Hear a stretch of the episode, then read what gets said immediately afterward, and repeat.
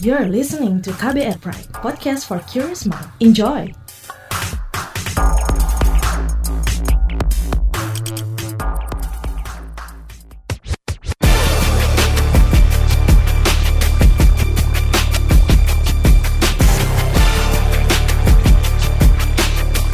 Cek fakta, cek fakta, cek fakta. Halo, ketemu lagi bareng gue Don Brady di podcast Cek Fakta edisi 15 Agustus 2022. Kita bakal bahas top 3 hoax of the week yang beredar dari tanggal 6 hingga 12 Agustus 2022. Hasil periksa fakta dengan tingkat engagement paling tinggi pada akun Instagram at turnbackhoaxid bersama Ari Bowo Sasmito, co-founder and fact-check spesialis masyarakat anti fitnah Indonesia Mavindo. Podcast ini bisa Anda simak di kbrprime.id setiap Senin dan di aplikasi podcast lainnya.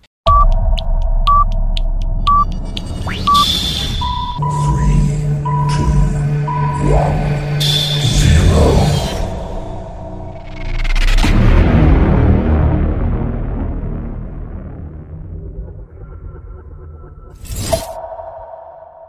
3.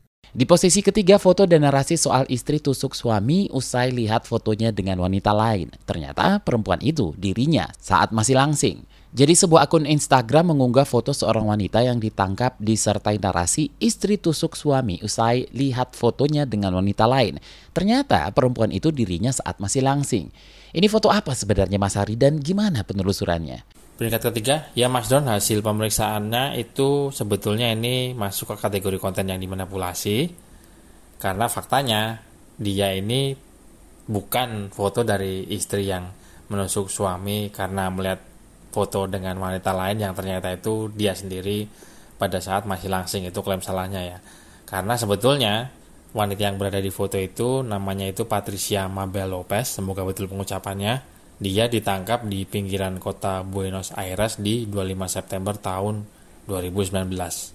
Dijatuhi hukuman seumur hidup di tahun 2011 atas kejahatannya yaitu pemerkosaan, penyiksaan dan kematian anak di bawah umur di tahun 2006.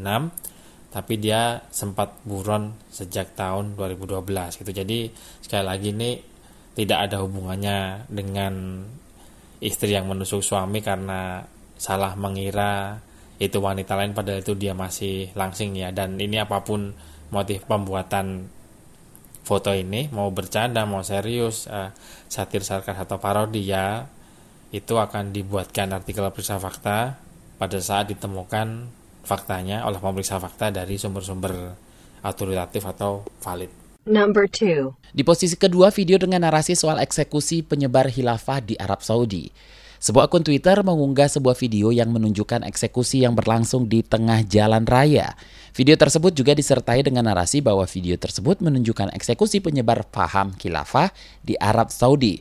Nah ini berupa video lagi nih Mas Ari. Video apa sebenarnya? Ya Mas Don, ini video lagi. Kenapa video? Karena video dan foto visual itu sesuatu yang lebih menarik perhatian daripada kalau hoaxnya menggunakan teks saja. Apalagi kalau dipelintir di konteks 5W1H atau ASDI kampanye ya itu masih cenderung ada yang belum bisa memahami bahwa kalau fotonya betul, videonya betul dan peristiwanya ada, jadi foto atau video itu bukan hasil suntingan, bukan editan ya dianggap apa pun narasi dan klaim yang menyertai itu betul padahal di kasus yang ini sebetulnya ini faktanya bukan video eksekusi penyebar paham khilafah di Arab Saudi.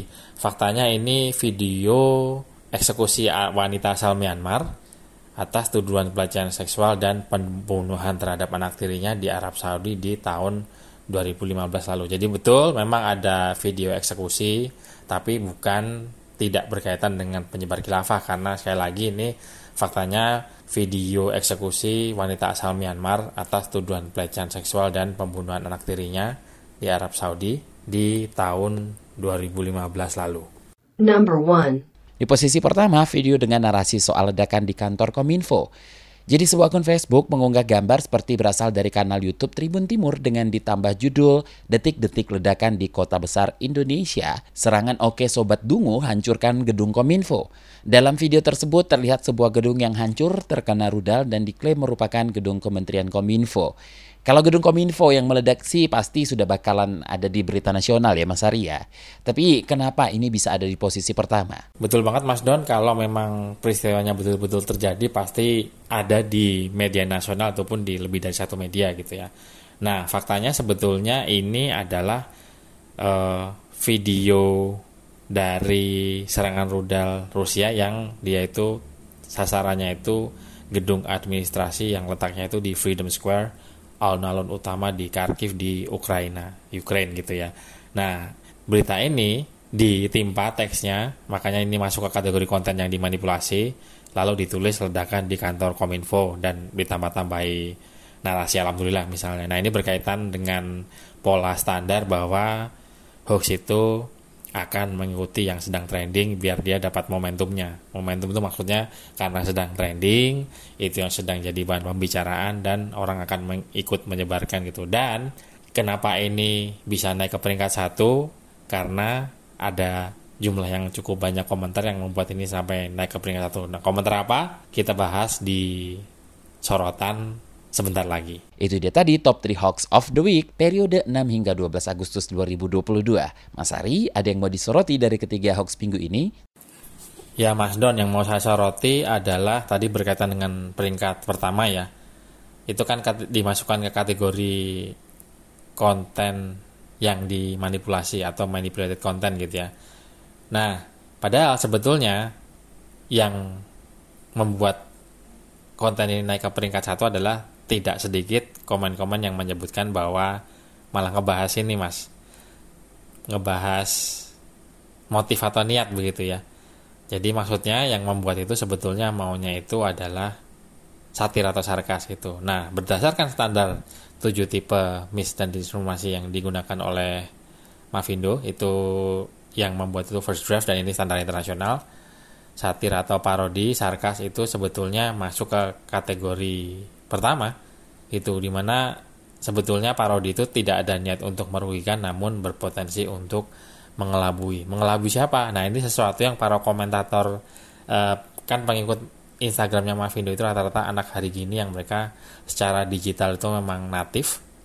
Istilahnya begitu dari kecil pun mereka sudah memegang gawai dan kemampuan berpikir kritisnya jalan gitu ya. Nah mereka di satu sisi uh, komen ngamuk-ngamuk ngomel-ngomel. Kan ini bercandaan kayak gini aja dibuat artikel periksa fakta kayak gini di fact check. Tapi di saat yang sama mereka juga berkomentar bahwa jangan sampai masuk ke WAG babak-babak dan ibuk-ibuk. Nanti dikira beneran kayak gitu. Jadi di satu sisi protes tapi di sisi lain mereka juga paham. Tapi nggak apa-apa yang namanya orang me mengungkapkan rasa dan pendapatnya itu kan ya diterima-terima kami terima-terima aja gitu. Tapi kalau mau saklek itu sebetulnya tadi ya uh, satir sarkas itu kan masuk ke motif. Ya pemeriksa fakta itu sebetulnya bukan pemeriksa motif apa pun motifnya walaupun penerapannya nggak kaku ya karena kalau kaku itu kan semua satir sarkas akan diperiksa dan disebut sebagai hoax. Ini kan nggak pilih-pilih itu pilih-pilih yang mana? Pilih-pilih yang berpotensi untuk merugikan pilih-pilih yang berpotensi untuk menunggang isu yang sedang ramai biar dia kayak mencari traksi atau traction biar disebarkan banyak orang gitu ya. Dan intinya tadi bahwa sebetulnya kita nggak bisa kalau maunya apa yang orang tahu atau tidak tahu itu sama dengan kita karena pengalaman hidup kan beda itu. Belum tentu kalau kita paham bahwa itu bercandaan bahwa itu parodi lalu pada saat keluar dari grup keluar dari komunitas atau oh, apa pun kelompok kita tempat kita bercanda gitu lalu orang paham juga. Ya karena toh yang pada ngomel-ngomel yang pada protes soal satir sarkas kok dibikin periksa fakta mereka juga sudah paham bahwa ini kalau sampai keluar dari tempat kita biasa bercanda entah itu grup di IG atau WhatsApp atau apa gitu ya terutama untuk generasi yang digital migrant si para baby boomer gitu ya mohon maaf ini bukan bermaksud merendahkan senior karena toh semua orang akan jadi senior pada waktunya gitu ya.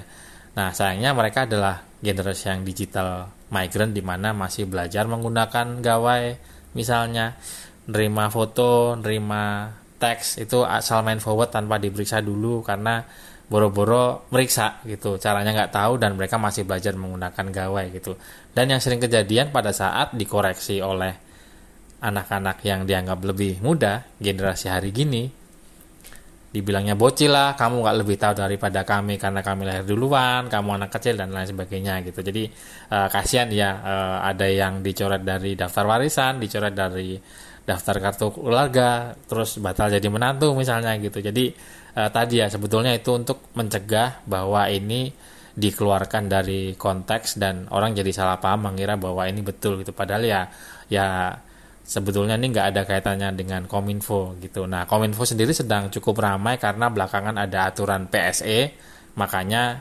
bercandaan kali ini menumpang tren yang sedang ramai gitu. Biar tadi sekali lagi ngomongin soal traksi atau traction, di mana dia menumpang isu dan karena sedang hot, lalu e, digunakan gitu. Padahal ya sebetulnya ya ini suntingan, editan, teksnya ditumpuk, lalu e, dipakai buat bahan bercandaan. Selalu saya ingatnya tidak saya ingatkan tidak bosan-bosan mengingatkan bahwa jaga emosi, tahan jari, verifikasi sebelum dibagi. Saya Arbi Sasmito, co-founder dan fact check specialist Mafindo, Masyarakat Anti Fina Indonesia. Terima kasih waktunya sudah mendengarkan. Wassalamualaikum warahmatullahi wabarakatuh. Terima kasih telah menyimak podcast Cek Fakta ini. Kami menantikan masukan Anda lewat podcast at. Sampai jumpa di episode berikutnya. Cek Fakta, Cek Fakta, Cek Fakta.